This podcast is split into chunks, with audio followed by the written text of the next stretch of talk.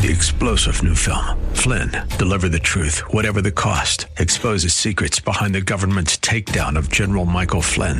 Flynn knew what the intel world had been up to. He ordered the first audit of the use of contractors. This set off alarm bells. He told the truth. He was the most dangerous person for Donald Trump to hire. They had to get rid of Flynn. Flynn, deliver the truth, whatever the cost. Available now. Watch it today. Go to salemnow.com. Salemnow.com. Bayonet Point, WTBN, Pinellas Park. Portions of this hour have been pre recorded for broadcast at this time. Up next is Verse by Verse, sponsored by Verse by Verse Ministries.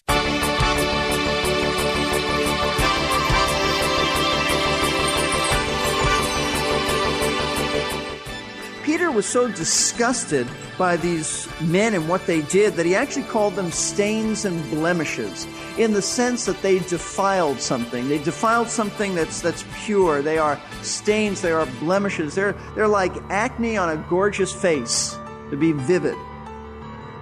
These false teachers were not real Christians, but their presence defiled what was pure and holy. What is Peter talking about? I think what he's talking about here, he seems to be referring to the fact that what false teachers did, they actually did while they participated in the Lord's Supper. This is Verse by Verse with Pastor Steve Kreloff of Lakeside Community Chapel in Clearwater, Florida.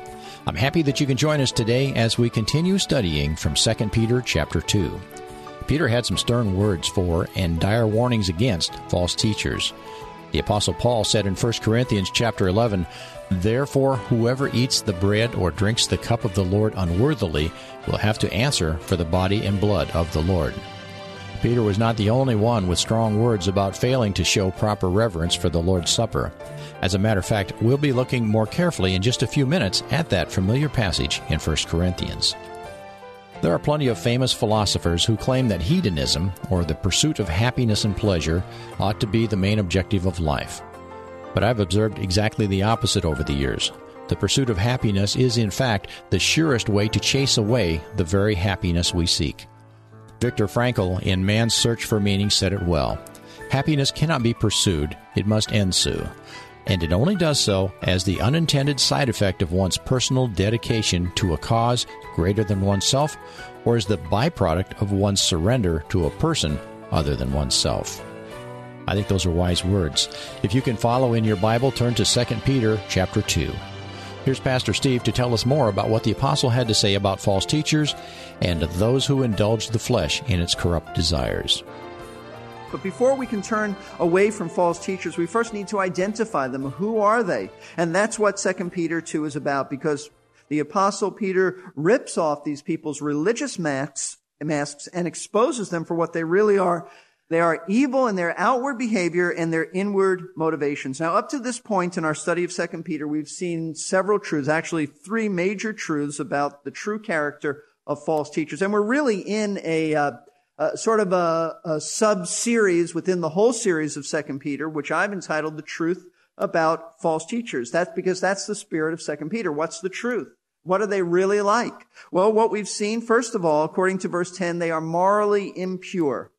He says, especially those who indulge the flesh in its corrupt desires. They are morally impure. Generally speaking, that's the case because they have no Holy Spirit indwelling them. They cannot say no to sensual temptations. They have no power to do that. Secondly, they despise authority because Peter says right at the, right after speaking about indulging the flesh, he said they despise authority. And it means that they despise the authority of Jesus Christ in their lives. And that would apply to any authority Christ has put over their lives. They're going to do their own thing and they don't want anybody telling them what to do. We also saw that they are extremely arrogant. He says in verse 10, they are daring, self-willed. They do not tremble when they revile angelic majesties. And we interpreted that to mean that they are arrogant to the point that they're not afraid to slander uh, Satan and uh, fallen angels. They talk very light of Satan. There's, there's no respect for Satan. Obviously, we shouldn't honor him, but we ought to have a respect for him. And uh, no, they they had this sort of proud arrogance about them that they could slander him and say whatever they wanted, and that was all right. Now, this morning, as we continue studying this chapter, we're going to discover one more important truth about false teachers, and that is they are pleasure seekers. Note that. It's all we're going to look at this morning as we explain the text. They are pleasure seekers. As we get into verse 13, it says in the second line, they count it a pleasure to revel in the daytime. As Peter continues to reveal the true character of false teachers, he states something that ought to be startling to us. Your uh, Bibles may translate this a little bit differently, but in whatever translation you use, it ought to startle you. Because he states that these men who were bothering his readers were so bold in their evil ways that they actually carried them out in broad daylight. That's the startling thing. What exactly were they doing? Well, the the uh, Greek word that Peter uses for pleasure, that's translated in my uh, Bible as, as pleasure, is the word from which we get our English word hedonist. A hedonist is an individual who lives only for pleasure.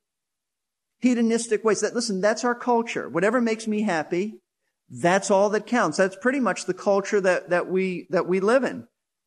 Hedonistic culture. That's the word. In other words, these false teachers were pleasure seekers who lived a lifestyle of self-indulgence in broad daylight for everyone to see. That's what Peter is saying. Now, specifically, what they did, Peter doesn't spell it out for us. However, knowing what we know about the culture of Peter's day, their hedonistic ways would certainly have to include immorality and drunkenness there's no way that he's not thinking of, of at least that. And the word that's actually translated uh, revel or carousing in this verse also carries with it the thought of softness, of, of luxury, of extravagance. These are the things that bring pleasure to people. That's, that's the thought here. So Peter is painting a picture of a false teacher as an individual who lives to feel good and behaves in a way that ordinarily is reserved for nighttime. And notice how Peter phrases his statement in verse 13. He says, they count it a pleasure to revel in the daytime. It's not that the apostle is suggesting that carousing at night is acceptable. He's not doing that at all. It's just the fact that immorality and drunkenness are usually committed under the cover of darkness. Why? So that it can be hidden from the sight of others. That's why Jesus said in John 3:19 that men love the darkness rather than the light for their deeds were evil. They don't want it exposed, so they do it under the cover of darkness. What we know about the, the degenerate and wicked culture of, of Peter's day was that it was a, a culture given over to uh, horrible behavior. However, this kind of stuff was frowned upon doing it in daylight. Yes, they did it at night, but even this, this degenerate culture, they still frowned upon this kind of behavior in broad daylight. In fact, in 1 Thessalonians 5 7, Paul says, Hey, we're of the day, we're of the night. People who get drunk, he said, get drunk at night. I mean, it's just a truism. Don't do that in the daytime. That would be very, very odd. In fact, it's very interesting. Do you remember the day of Pentecost? The Spirit of God came in a very unique way, and uh, the apostles, as well as the others in that church, all spoke in, in languages and uh, which we call tongues. And uh, remember what the what the men were accused of, the people were accused of, that they're drunk. They said, well, they weren't drunk, but it's interesting that Peter says, "Listen, how could we be drunk? It's only nine in the morning. It's only nine in the morning." He says it's the third hour, nine in the morning. He said we're not drunk, and even if we were, we, this is absurd. Nobody gets drunk nine in the morning in our day and age. See, that just shows you a little bit of the culture. They did that stuff at night. But the false teachers of Peter's day carried on immoral practices and drunken revelry even during the daytime. That's what's so incredible. Now, why? Folks, because they lived for pleasure and only pleasure. And they thought that this behavior would make them happy because that's the way a hedonist lives. Whatever makes me feel good, I do it, even if it's in broad daylight. And to make matters worse, notice how Peter, what he goes on to say, these false teachers behave this way in front of believers. Verse 13 goes on to say, they are stains and blemishes, reveling in their deceptions as they carouse with you. Peter was so disgusted by these men and what they did that he actually called them stains and blemishes in the sense that they defiled something. They defiled something that's, that's pure. They are stains. They are blemishes. They're, they're like acne on a gorgeous face to be vivid. These false teachers were not real Christians but their presence defiled what was pure and holy. What is Peter talking about? I think what he's talking about here, he seems to be referring to the fact that what false teachers did, they actually did while they participated in the Lord's Supper. And let me explain why I say that. I want you to notice the last phrase of verse 13. He says, as they carouse with you. As they carouse with you. Literally, it should be translated as they feast with you. In, in other words, false teachers were eating meals together with believers. And that's where they were involved in this kind of behavior. Now, most likely, what Peter is referring to is something that was very unique to the early church. Ordinarily, we don't do this today. When they observed the Lord's Supper, they had sort of a, a potluck meal with it. They called it the love feast or the agape feast. And uh, the reason they did this was not only to remember the Lord, but to affirm that they loved one another. Because what you had in that culture, you had a, if you had any middle class, it was not large. So you had very wealthy people and then you had poor people, many of which were slaves. And uh, they didn't eat as well as the wealthy people. And so this was an opportunity when they observed the Lord's Supper for the wealthy people to bring a meal. And they brought a lot for everybody so that the poor could eat and, and, and the slaves could eat and they would affirm at the Lord's Supper they remembered Jesus and Jesus had died for them and Jesus had made them one body and now they're expressing in a tangible way love for one another. And so it was a very special, precious thing. But in time there were there were abuses that entered into this practice. And we know that because of 1 Corinthians chapter 11 let's look at this. 1 Corinthians chapter 11 when Paul speaks to them about the Lord's Supper he actually first rebukes them because of what the Corinthians were doing. And I suggest to you that this, uh, this kind of stuff was happening in Peter's vicinity as well, the uh, believers he was writing to. 1 Corinthians 11, notice verse 17. Paul says, But in giving this instruction, I do not praise you because you come, because you come together not for the better, but for the worse. Talking about coming together for the Lord's Supper. For in the first place, when you come together as a church, I hear that divisions exist among you, and in part, I believe it. For there must also be factions among you so that those who are approved may become evident among you. Therefore, when you meet together, it is not to eat the Lord's Supper. For in your eating, each one takes his own supper first, and one is hungry and another is drunk. What? Do you not have houses in which to eat and drink, or do you despise the church of God and shame those who have nothing? What shall I say to you? Shall I praise you in this? I will not praise you. Strong words from Paul. Instead of sharing their meal with the poor Christians, the wealthy Christians apparently uh, ate it themselves and didn't wait for the poor to get there. The poor had to wait until they were uh, able to to leave their jobs, or um, or if they were slaves when the master said they could they could go. And when they got there, they found that the wealthy people already ate their food. And not only that, Paul says you formed cliques and you drank too much and you became drunk. Paul says, I say this to your shame. Now, apparently, something like this was taking place in the assemblies, in the churches of Peter's readers. False teachers were getting drunk at the Lord's Supper. And instead of instead of it becoming and being a precious time of fellowship, fellowship, it became a drunken orgy. Drunkenness would lead to immorality and, and the whole package here. And that's why Peter was so disgusted and called these men stains and, and blemishes. And he said they have completely defiled the purity of the Lord's Supper and the fellowship of the saints. In fact, if you turn to Jude, verse 12, Jude says the same thing. Jude is a parallel uh, book in many ways, not everything, but many ways very similar to Second Peter. And Jude, verse 12 says this, these are the men who are hidden reefs in your love feast. A hidden reef would be a, a hidden rock that a ship would, would crash on. They didn't know it was there. Dangerous. He said that's like, that's the way these people are in your love feasts, in your Lord's Supper, potluck dinners. When they feast with you without fear, notice he says, caring for themselves. Now, what is that expression, they care for themselves? It's interesting. The verb here, care, is related to the word pastor or shepherd. In other words, false teachers shepherd only themselves. They don't care about you. They care about themselves. They are shepherds to themselves, not shepherds to the flock. They participate in the church because they have another agenda, and their agenda, folks, is to fulfill their own desires. That's all they care about. They are pleasure seekers, and uh, they do whatever gives them pleasure, whether it be drunkenness or sensual pleasures. They're going to seek it. That's why Peter goes on to state about sensual, sexual pleasure in verse 14 and behavior. Look at verse 14. He says, having eyes full of adultery that never cease from sin.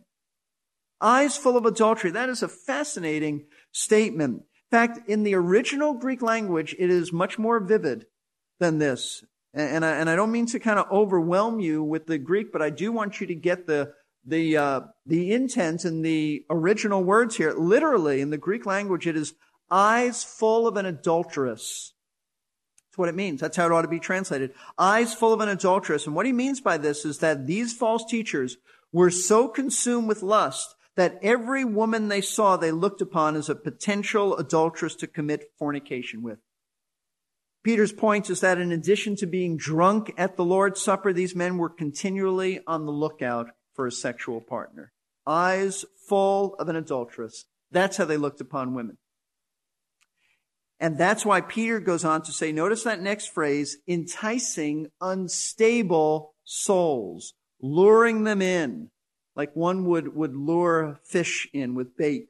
These wicked pleasure seeking men made it their goal to seduce spiritually unstable women.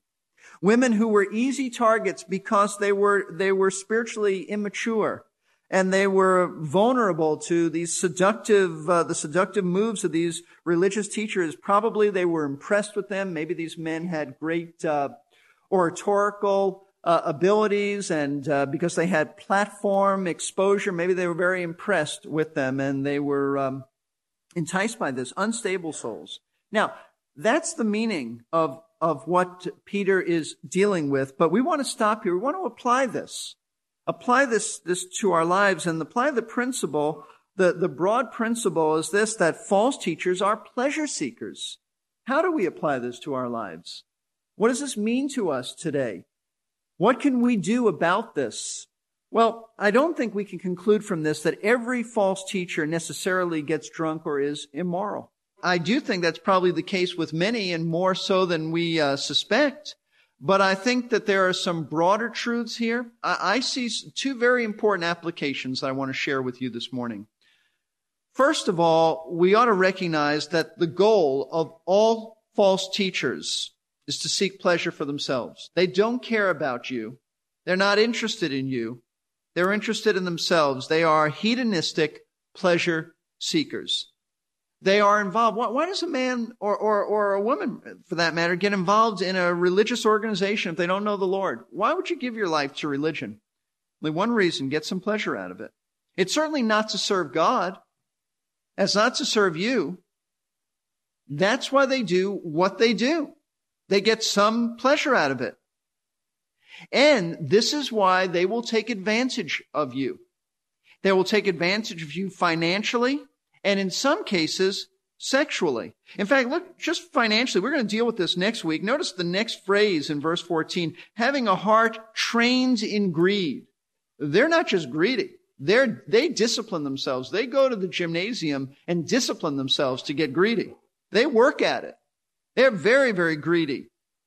We won't deal with that right now. I mean, we're going to touch on it, but next week we'll talk more about that. But they will take advantage of you financially and in some cases sexually. Be careful, women. And you should understand that many religious leaders do what they do because they are power hungry. They are power hungry leaders who uh, derive pleasure by controlling other people. And they do it in their churches and religious organizations and their teachings. You see, it's all about them. It's not about you. This is why many cult leaders and false teachers are into the prosperity gospel. Have you ever wondered why, when you turn on uh, uh, TBN, not TBN, the Trinity Broadcasting Network. I guess it's called TBN. I don't want to confuse it with TBS, okay? But uh, the Trinity Broadcasting Network. Have you ever wondered why? Well, let me just tell you my experience. Since I've been doing this series, I've I've watched it more. I don't watch it a lot, and I'm not encouraging you to watch it, but I'm I'm trying to get some insight as to what these people are teaching. And every time I have ever watched, I have never heard a, a gospel presentation. I have never heard the gospel on that network by any of those charismatic leaders. Never. But what I have heard are two things. They're either talking about being healthy or being wealthy. Every time I have ever watched, in fact, the other night, Michelle and I watched this. I don't even know who it was, but uh, he got all these people excited about how God doesn't want them to be poor. And uh, I tell you, by the by the well, I don't know if it was the end of the service. I couldn't take any more, so I, I had to turn it off and turn it to something else, but uh, he had them jumping up and down, literally jumping up and down, saying something to the effect of, "I'll never be poor. I'll never be poor." And and you know, my heart grieves for that because most of those people are probably very poor, and they're going to go out, they're going to leave being poor, thinking that God doesn't want them to be, and they're going to be very disillusioned with God because they're going to remain poor. They're not they're not going to be wealthy because they jump up and down and say, "I'll never be uh, poor again." Uh, what a horrible thing. But why do these guys preach that kind of stuff almost all the time? It's because they are materialistic pleasure seekers who disguise their love of things by the heretical teaching that God wants all of his children wealthy and you can command God to even make you wealthy. That's your right, they say. Just to give you an example of this pleasure seeking mentality that hides behind false teaching, listen to the words of Fred Price, who's a uh, television evangelist. He said this, and I quote, the Bible says that Jesus has left us an example that we should follow his steps. That's the reason why I drive a Rolls Royce. I'm following Jesus' steps. End of quote. Driving a Rolls Royce is following Jesus. Listen, that's not the Jesus of the Bible. Not following the Jesus of the Bible. And then there is a quote from Kenneth uh, Hagin, who's really the, um, in many ways, the father, the founder of the modern day uh, faith movement. Just kind of say it and it materializes. He said this, and I quote, God wants his children to eat the best. He wants them to wear the best clothing. He wants them to drive the best cars. And he wants them to have the best of everything. End of quote. Listen, you under, understand why men like uh, Price and, and Hagin preach this kind of stuff? It's because that's how they want to live. That's what they believe because they are pleasure seekers who have come up with a theological system to justify their hedonism. They can't just get up and say they're money hungry people want to live uh, and uh, you know in wealthy homes and drive Rolls Royce. They have to blame. Uh, they wouldn't put it like that, but they have to blame God for that. That's the way God wants them to live. So be aware and not be naive about the goal of these men. The goal is to seek whatever makes them happy. That's what's behind their message. They don't care about you. They don't care if you're wealthy or poor or healthy. They care about themselves and all the money that you might give to them, by the way, so that they can drive a Rolls Royce. Now, the second applicable truth that I see from Peter's teaching about the pleasure seeking goals of the false teachers is that those who tend to fall for their schemes are immature people. I mean, those people who I saw jumping up and down, I don't know where they stand spiritually, but if there are any born again people doing that, they are immature or they would know better. People who are not grounded in the faith are those who are susceptible. Now notice in verse 14 that Peter, how he states who these men go after. They have eyes for adultery, says, enticing unstable souls. Now, Peter, in context, was specifically referring to unstable Christian women who are lured into illicit sexual relationships with men who are really wolves in sheep's clothing. That's in context what he's talking about. But it is valid to expand this principle to say that Christians who are open to false teaching, whether it be some traditional cult or some far out new teaching, are those who are unstable in their spiritual lives unstable. I have seen, prayed for, and pitied quite a few people who sadly fall into that category of people who will believe whatever they hear that makes them feel good at the moment. You probably have too.